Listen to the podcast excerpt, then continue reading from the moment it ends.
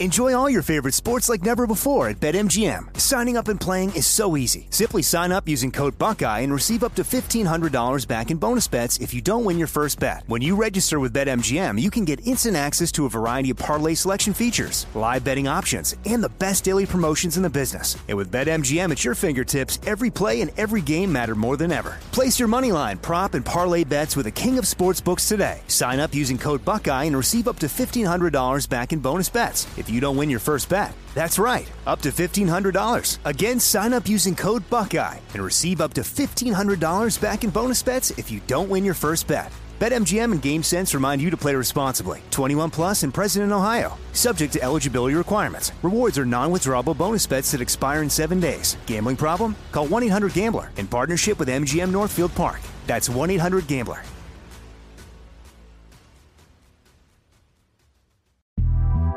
The Big Take from Bloomberg News brings you what's shaping the world's economies with the smartest and best informed business reporters around the world.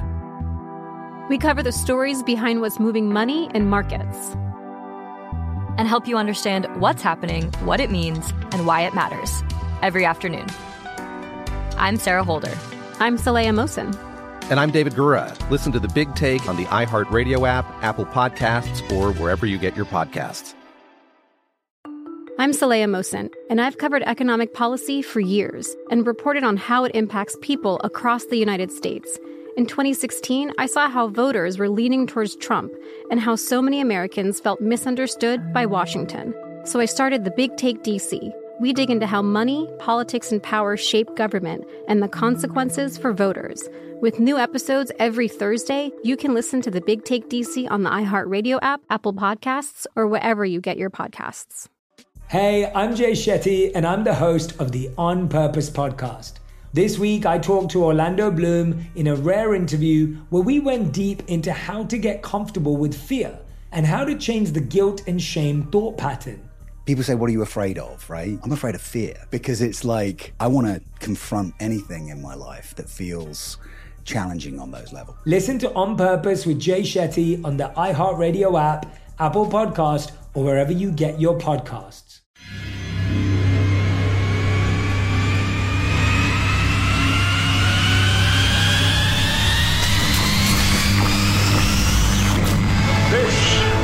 Is Armstrong and Getty. The birthplace of talk radio. I hear all these idiots and fools and jackasses on radio. What an introduction that was. Holy God. My gosh. Nobody does it better. Kids, we don't want another incident here, okay? Yeah. It's such a bizarre world. I apologize for that. All right, go, go. this is Ed McMahon. And now, he is Armstrong and Getty. Live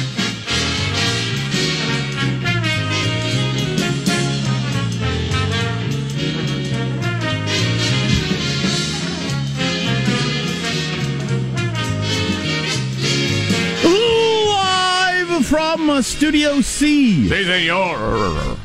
You know what it is? It's a little something we call a dimly lit room. Deep within the bowels of the Armstrong and Getty Communications compound. And today, on a Thursday, Little Friday, we're under the tutelage of our general manager. I'm tempted to go with impeachment. I'm tempted to go with Lev Parnas, but I'm going to go with The March. The March Across the Capitol Building by Nancy Pelosi and her band of idiots. It was one of the lipstick on a piggiest moments I've ever seen in politics, as everybody with a super solemn look on their face, having set up velvet ropes to keep people away from them, I guess, did a ceremonial march across the Capitol building holding the articles in a blue folder. It just was silly looking. You can't involve Adam Schiff and Jerrold Nadler in anything and not have it be silly looking. I guess the goal, impeachment officially starts today. I, I, thought it started next week, but it officially starts today.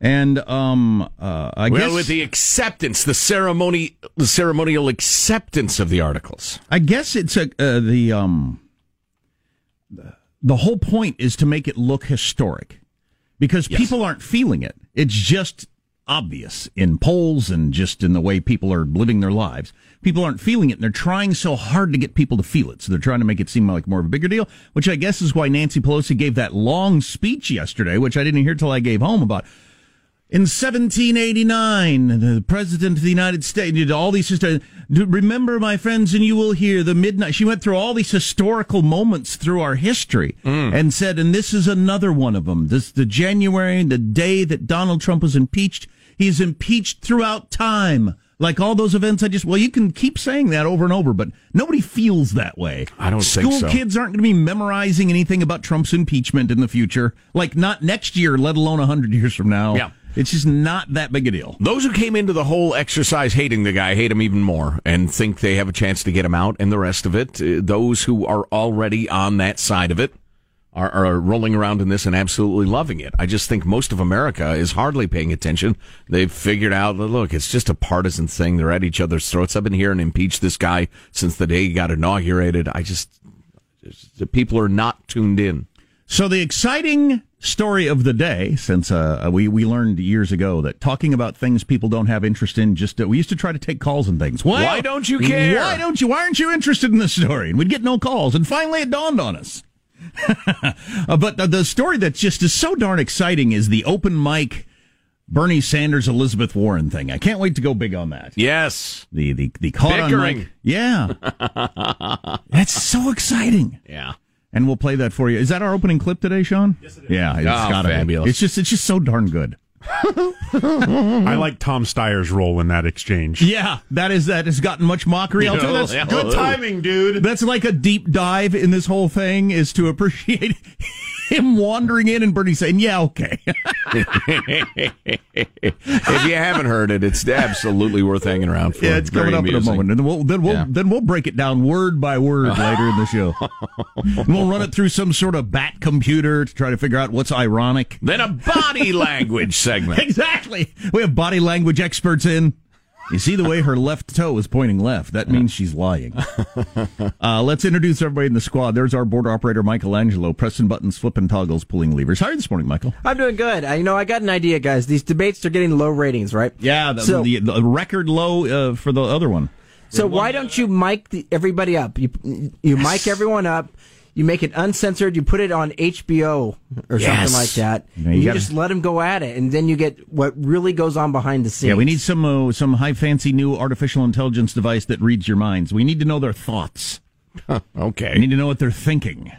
So when uh, somebody says something in Bernie's mind, you hear that lying. But it's going to be in his voice.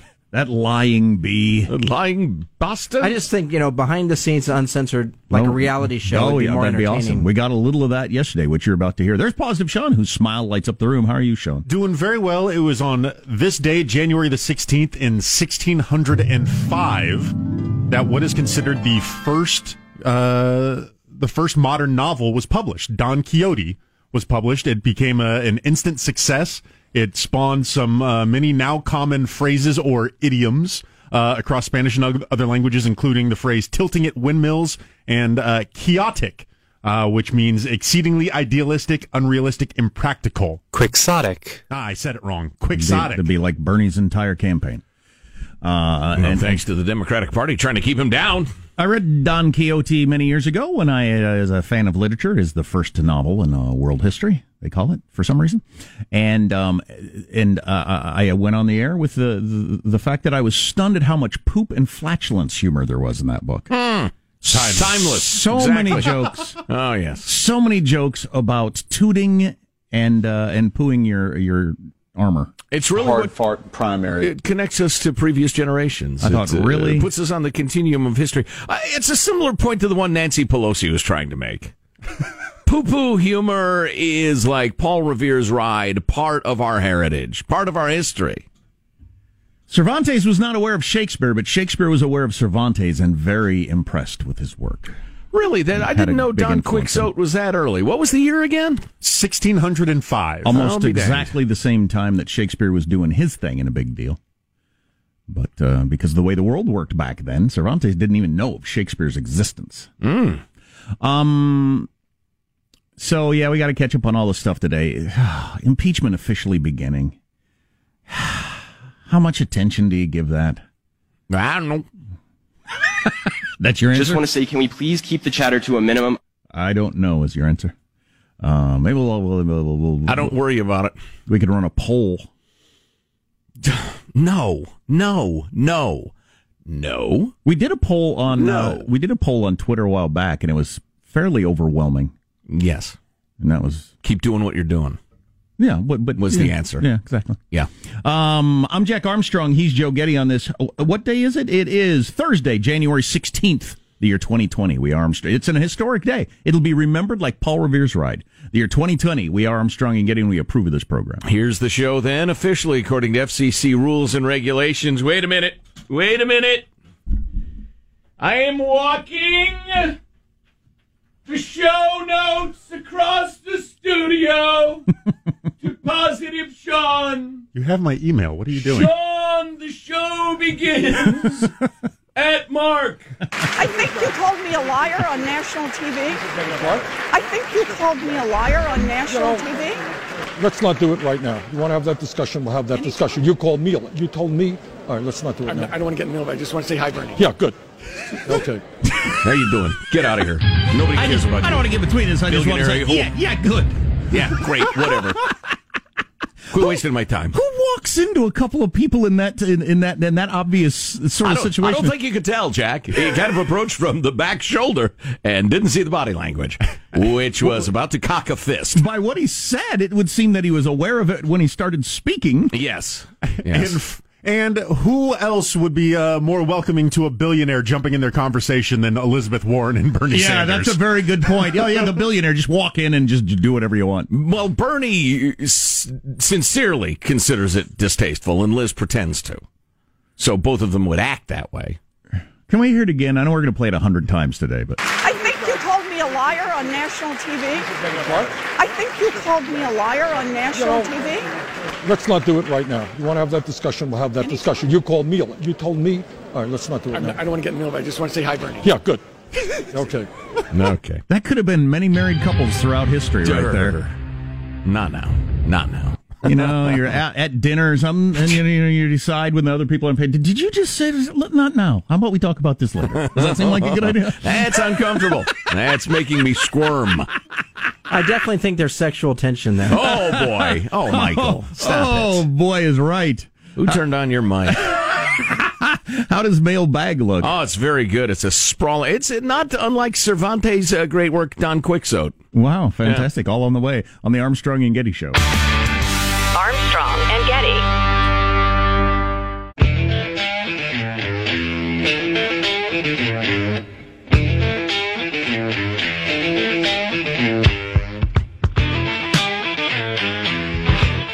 Armstrong and Getty Show. I don't know when a theory becomes a conspiracy theory. Are there some boxes you have to check before your theory becomes a conspiracy theory? But a theory that is out there is that CNN is in the bag against Bernie. Yes. And uh, and they displayed that during the debate, which I actually brought up with Mark Halperin yesterday. But we'll play that again for you again later, and factors into the little exchange we played that got caught on mic between Elizabeth Warren and Bernie Sanders. The whole thing.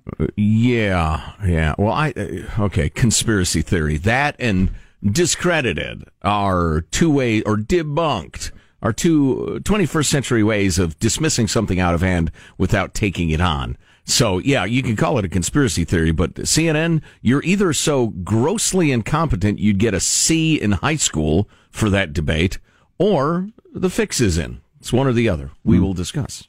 Mailbag. Is this a freedom loving quote of the day? It is in a way. From TJ, Thomas Jefferson. It's freedom from a certain modern trend. And it was passed along by Joel, who we thank. Thomas Jefferson said, I never considered a difference of opinion in politics, in religion, in philosophy as a cause for withdrawing from a friend. Well, that's interesting. Yeah. That's not easy to pull off. Not now. Not in modern days. I don't know for anybody if you don't you disagree on religion, pol- politics, and philosophy, but you have no. You're fine. It's well, you have a do. disagreement on one or the other or the other, but you're still friends? Oh, yeah, I've had virtually every friend I've ever had. That's a description of them. I don't think I've ever agreed completely on everything. I mean, I realize that's overstating the case, but politics, religion, or philosophy. It takes uh, takes both people being a certain sort of person. Sort of person. The quickest way for me to get bored with your company is if you just agree with everything I agree with. Yeah, I don't nothing know. to talk yeah, about. I- yeah. Well, I've said what I intend to say. What I said yesterday was uh, a bunch about a study talking about uh, cats eating uh, former people. You heard me. Uh, say, uh, university discovered that feral cats were eating their donated bodies and set up cameras to figure out if they could learn anything. And now they're doing it for real to help prosecutors and, and, and cops and the rest of it. Interesting thing to want to figure out. Yeah, yeah, I'd say it's kind of a sub sub sub subset of uh, human anatomy. But um, anyway, uh, Joe writes, uh, "Who is this star? Washington has the first compost your body after death laws. The next logical step in the wackadoo cat lady world: some cat ladies will will that their body be processed into cat food to nourish their cats after their death. Well, why not? Really? It's this circle of life. Have your body ground into cat food. Yes, Wow. delicious, no grain, causes allergies." It's a sickener. Uh, Navy Tom says, maybe I'm overthinking this, gents, but I watched the video of Nancy Pelosi signing the impeachment articles. I found it interesting that she was handing out pens to the members standing around her. I think most people would think she's doing this out of joy. I, however, do not. I think she handed out those pens to the members because if this impeachment thing blows up in her face, which I think it will, she can point to everyone else in the room, say, I told you it was a bad idea. What do you think? Well, Tom, that's an interesting theory, but I'm more interested uh, in the email from Wes that said, Hey guys, love the show. Look at what I found. Wanted to share it with you. Two screenshots from eBay yesterday.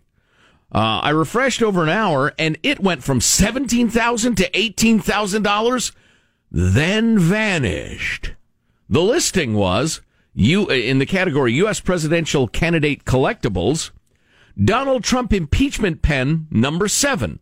Condition is used. I have acquired pen number seven today from the impeachment of Donald Trump as a political favor. This w- uh, traditional auction, blah, blah, blah, starting at a dollar.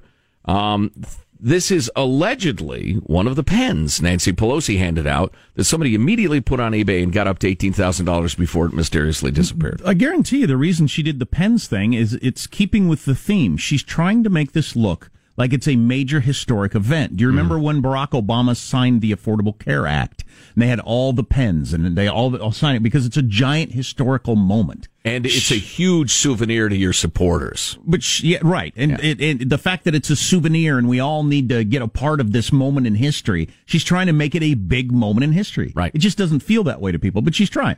Right, right. Speaking of the impeachment, Barry writes, two weeks ago I was shocked when I heard Steny Hoyer. He's the number two guy in the House, right? On the Democrat side. He made the bold statement, quote, remind Americans that the House provided President Trump every opportunity to prove his innocence. You know, I got a parking ticket when I parked in a two hour zone. I was only there for an hour and a half. I decided to contest the ticket. In the process, I was asked, briefly explain the relevant facts supporting your request for review and dismissal of the citation. You may attach any evidence, photographs, or information necessary to support your position and meet your burden of proof. That is a quote from a government document. So I have the burden of proof now to prove my innocence? Beware, it's coming to a regulation near and dear to you. Now, some might think that sounds a little paranoid. I don't.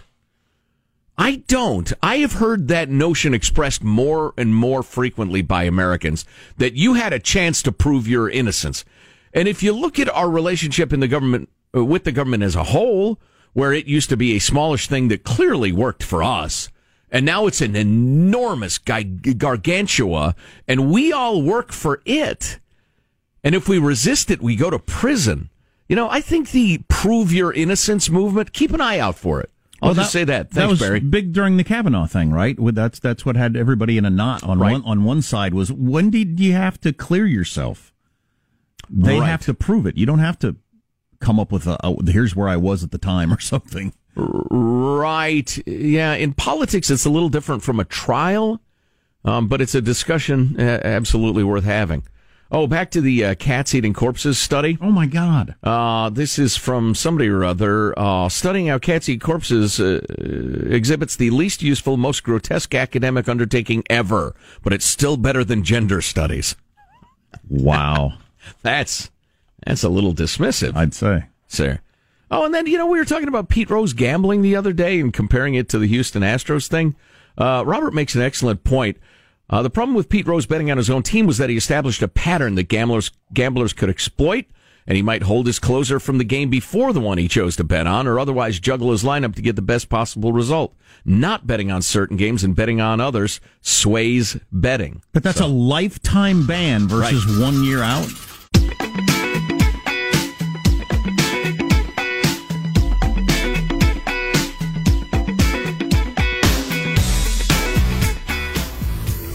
The Armstrong and Getty Show.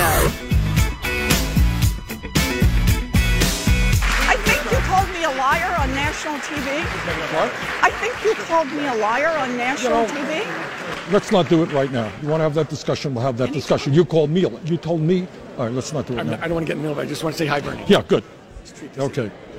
So, you how know, are you, Tom? It's like when you get into a, a, song. At first, it's just obviously the hook you're into and stuff like yeah. that. But then, as you listen to it more and more, you get into the background singers, the horn arrangement, or whatever. Sure, that's where I am with that great open mic cliff of Bernie Sanders and Elizabeth Warren. I'm now on to the okay, good, great, dismissing of the billionaire who walked in We'll get into that more coming up a little bit later, and uh, how some people are really going after CNN. And did Elizabeth Warren orchestrate this, bringing it up on a mic on purpose to try to keep the narrative going of a story she made up? Oh, that's, wait that's some minute. people's belief that she created this whole thing and is like just keeping it going. Leak to CNN, bring it up right in front of a microphone. You called me a liar, didn't you, Bernie? You know, so well, I don't know. We'll get into that coming up. Interesting. Interesting. So, listen, the big story on the left and impeachment wise in the last 24 hours, other than the impeachment itself, is this Ukrainian mobster Lev Parnas, who's under indictment for uh, campaign finance violations and was uh, Rudy Giuliani's uh, fixer in Ukraine, is now doing interviews and he's saying all sorts of interesting stuff about who knew what when. First, we'll hit you with a, a, key clip or two of what he's been saying, then then talk about it a little bit. May I hear clip number forty, please? Sean? What do you think is the main inaccuracy or the main lie that's being told that you feel like you can correct? That the president didn't know what was going on. Uh, president Trump knew exactly what was going on. Uh, he was aware of all my movements. Uh, he, I wouldn't do anything without the consent of Rudy Giuliani or the president. I have no intent, I have no reason to speak to any of these officials. I mean, they have no reason to speak to me.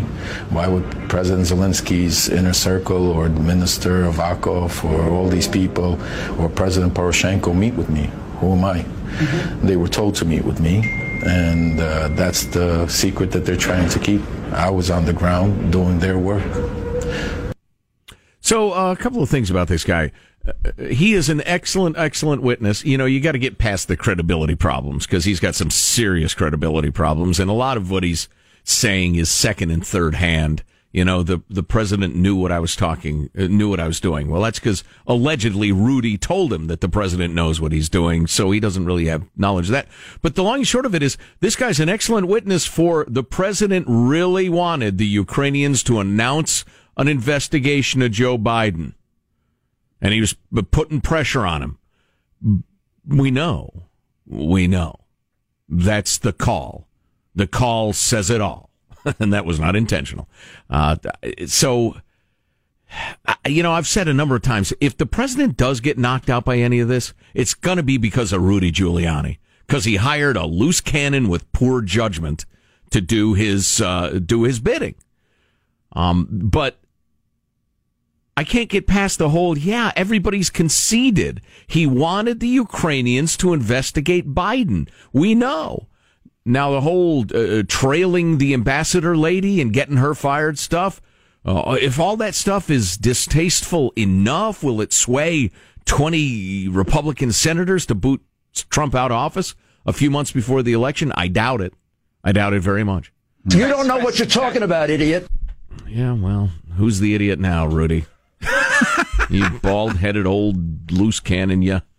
Um, so you know, I don't know. But you did, did you watch some of the uh, Rachel No, Maddow? I'm, I'm not or- into this story. I don't. I don't. I I can't. I can't see another person come on Rachel Maddow's show. This would be number twenty, I think, who's got the bombshell that's going to change the game. Whether it's Michael Avenatti or this guy or a long string of them throughout the last three years. Right. If it's still a story in a month, I'm all in. But uh, I, I have no idea. I saw Mara Liasson of NPR saying so far there's nothing we didn't already know. Yeah. Uh, Jonah Goldberg of the Dispatch, who thinks Trump should be removed over the phone call. He's a Trump needs to go impeachment guy. Mhm. Says, I'm not listening to a guy who's a known mobster and what he's got to say until there's more facts. And the other thing that really bothers me about this whole thing, I mean, and I mean the whole thing, is that the Dems rushed this all through so they could time it right and get it over with. All right. So now you got various mobsters and ne'er do well coming, ne'er do wells coming out of the woodwork. You know, at, literally at the last minute. The, the articles are already delivered, and saying, "Yeah, yeah, I got some dirt. I bet you a thousand dollars." in two weeks when we're a week into the actual hearing, somebody else will surface and they'll say, "Oh, this is an excellent witness." And he should have been. In, uh, these people really should have been included in the articles and in the investigation if they'd taken their time and asked judges to to subpoena people and the rest of it and done it right. There will be various bombshell MSNBC, CNN breaking news. This is the day that will bring down Trump. There will be revelations like that up until the moment John Roberts has the gavel in his hand to say, all right, we're done there. And it's just what the, the part that's so annoying is it's like the entire Trump presidency. Every week and a half, that bell is rung. And now we're into the impeachment phase of every three and a half days, the bell is rung. And it's just. Will it ever end, do you think? No. No, no. Would it go no. through a second term if he got elected again? Oh, man. How long can you keep. I mean, it's like it's funny. Uh, Baxter, my dog, loves to ta- chase tennis balls. And for whatever reason, just the way I'm made, I don't fake him out, then like hold the ball. I know people who love, love, love dogs, and they do that a lot. And the dog looks around. And, then after like three of those, they finally throw the the ball. I'm uncomfortable watching that because I feel like it's teasing the dog. I don't. Maybe I, I might be wrong. I don't know.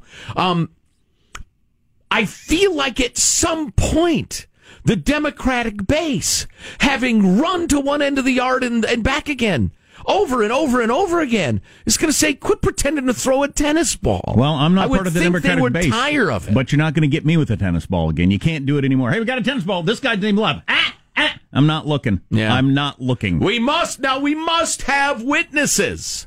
I thought that's that's you're going to hear that. You're going to hear this name over and over again. That's what's going on. Man, the Washington Post over the Christmas break killed uh, Rachel Maddow, going back through uh, a whole bunch of different people and guests that she's had on, and how she was on the Steele dossier, and how many times, and the various guests and stuff like that. I think she'd be more careful at this point, but you know, maybe she fully believes this is true, and maybe it'll turn out to be. But until I, you know, I just I can't. You're not going to get me with the tennis ball again. Well, Ah, what was it? if you're talking about cable news, uh, if you get the wackadoodliest, you know, ten percent, that's that's big ratings. That's enough ratings. So they're doubling down on it. Yeah, one more tennis ball, and and hey, listen, and you know, this wisdom is as ancient as mankind. They might come up with a guy. You know, I was describing maybe a, a week into the impeachment. Uh, they come up with a guy who says, "Yeah, listen, uh, my conscience has been killing me." Uh, me and Donald Trump used to go out at night in Manhattan's. We'd uh, in Manhattan. We actually we'd cross the bridge and go into Queens, and we would murder hobos. And Donald J. Trump and I murdered thirty hobos. That guy comes out. I'm going to roll my eyes and switch to ESPN at this point because they've just cried wolf so many times. Yeah.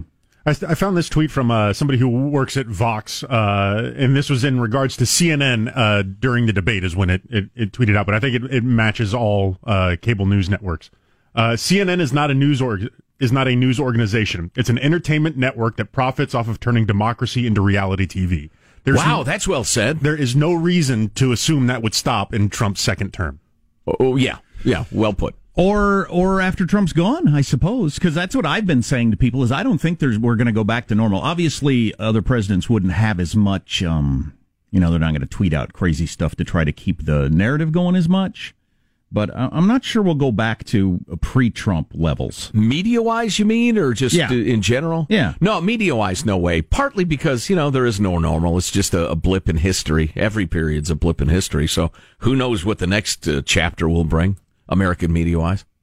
World keeps spinning. God, there was one funny text from this guy, whoever he is, that I thought was. I'll have to dig that up because it was it was hilarious. Uh, so who who are the people who who claim they were drunk and they were texting back and forth? Who are these people? I don't know. I I can't follow the players that well.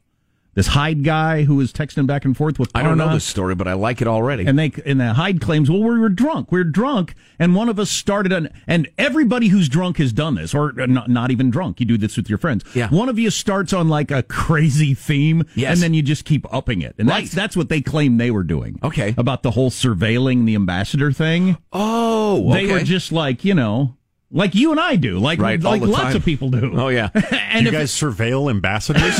no, yes, they're hilarious. But you keep one upping each other on a crazy thread, and that, like if somebody jumped in the middle of it, you'd think, "What the hell is going on here?" Right. Yeah. Yep. Absolutely true. Maybe we should have the consultant kidnapped and put her in the trunk. You put him in the trunk. I'll drive him to the hotel. You know. Can I hit him with the bat a couple of times before we put him in the trunk? Um, like uh, Oh, speaking of hitting one- people with bats, oh, I have the best bat hitting story you've ever heard. The one guy I texted- that's a strange thing to say. the one guy texted, "How low can little spelled L I D D L E Adam Bullshift go? Take some text my buddies and I wrote while we had a few drinks to some dweeb I met a few times. Bullshift Bullshift is a desperate turd." Wow. That was part of the congressional testimony. That's yesterday. Frank talk. That is now in the congressional record. Yeah. So I don't know. I assume it'll shake out one way or the other. It sure will. I promise you that. Ah, boy. Again, I say, world keeps spinning. We do have an Avenatti update. Uh, uh, President Trump was back on uh, dishwashers and shower heads again the other day, and it was Oh, pretty hilarious, and the audience was digging it. And the CNN conspiracy. Yeah, we do have to get into that. All on the Armstrong and Getty Show.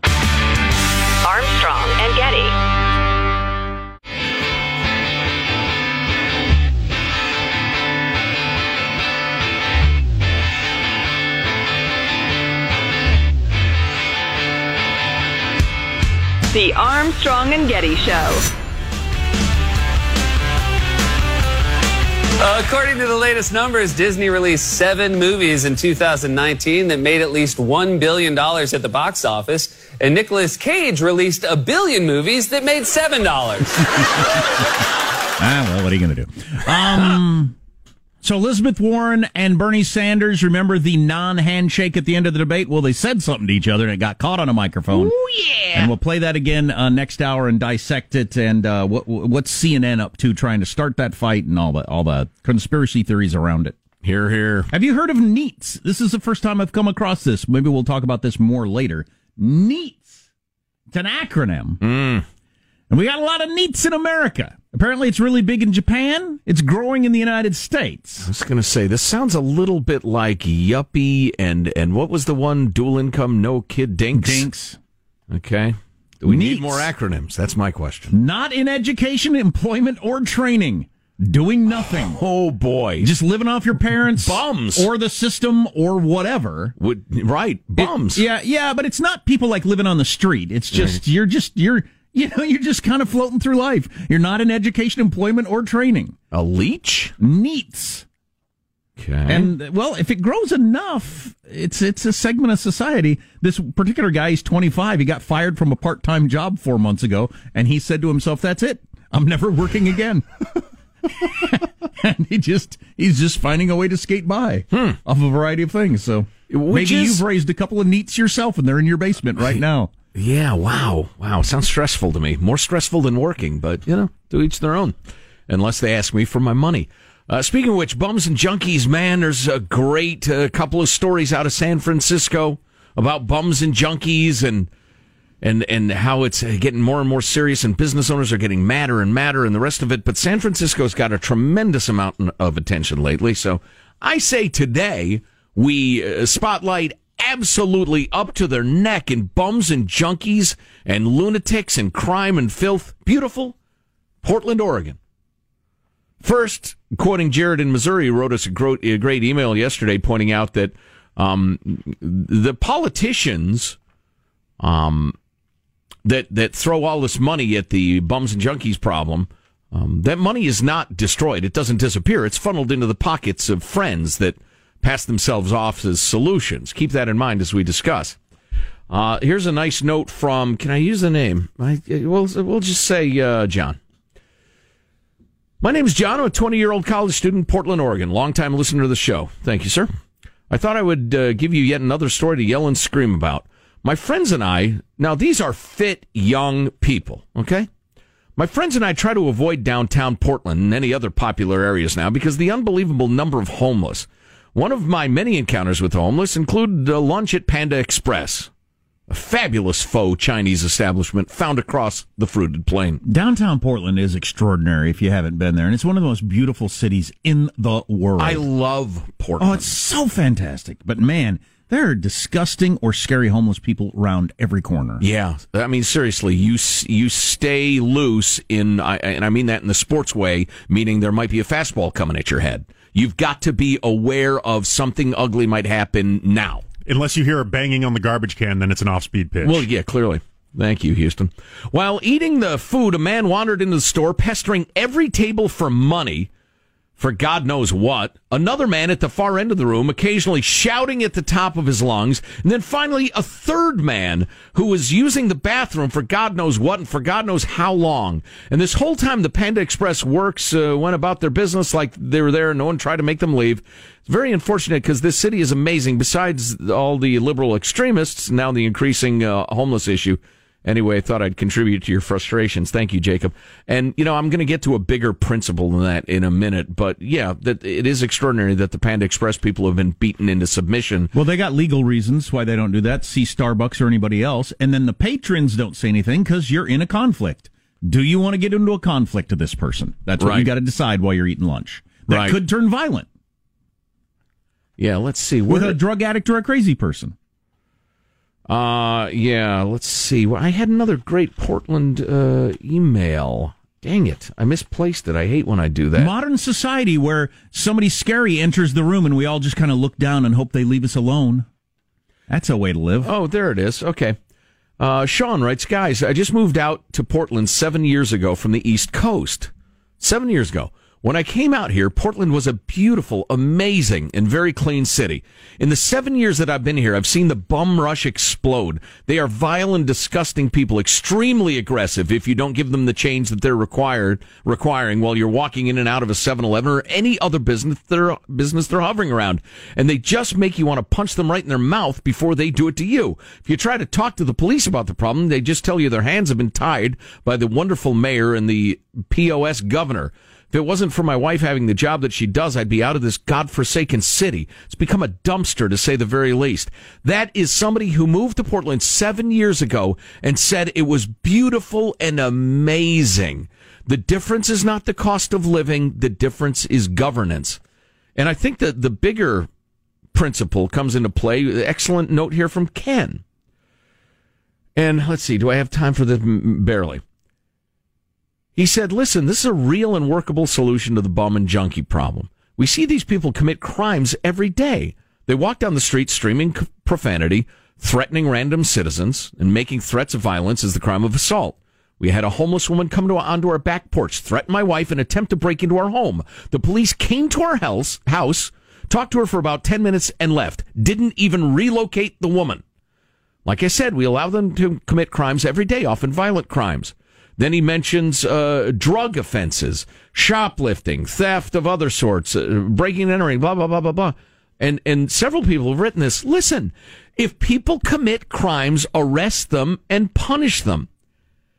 Here's the problem, Ken, because you're absolutely right. The city fathers of all these cities, and indeed the governors, Jerry Brown, California, Gavin Newsom after him, have said, no, we are not going to prosecute so-called low-level crimes. We're going to permit the quality of life crimes.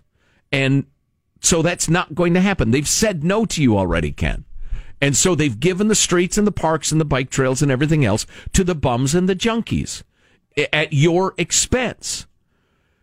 And as long as the voters in Portland and Seattle and Sacramento and San Francisco keep voting, and, California in general, and the blue states, as long as you keep voting for the same people, you're going to get the same result. And your neighbors who are way, way, way down the road to the left, who won't even talk to you, they're going to keep voting for that, and and it's it's rough and it sucks.